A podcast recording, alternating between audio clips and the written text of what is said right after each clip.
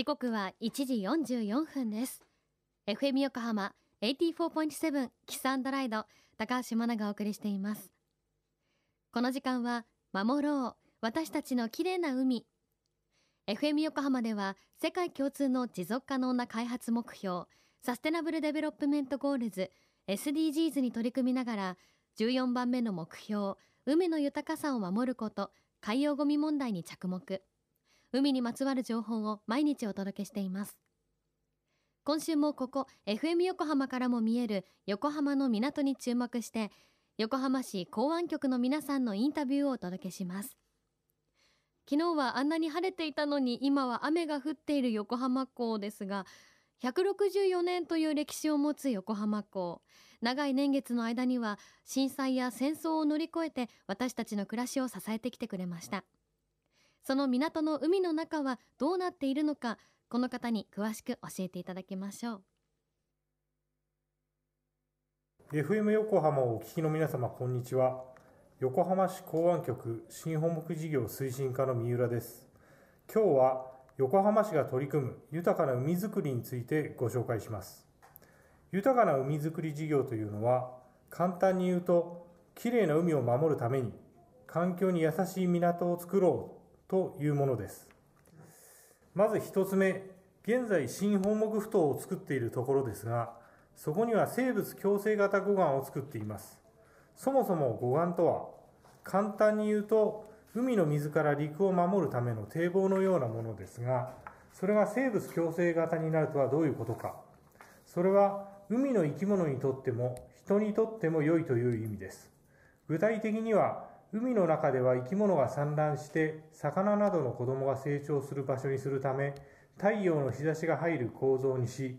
また丘の上では人が釣りや散歩をするなど海に親しみ超える場所にするということです。2つ目はブルーカーボンを実現できる海藻。ブルーカーボンとは皆さん聞いたことありますか？簡単に言うと海の生き物に取り込まれた炭素です。球温暖化という言葉は皆さん耳にしたことがあると思いますがブルーカーボンは杉の森林と同程度の二酸化炭素を吸収すると言われており地球温暖化対策の新しい切り札として注目されています。港湾局は皆さんにより海を身近に感じていただけるようみなとみらいにある臨港パークに展望スペースの設置を計画していますがブルーカーボンを実現できるよう海の生き物が暮らせる場所の設置も予定しています。ぜひ皆様完成したらいらしてくださいね。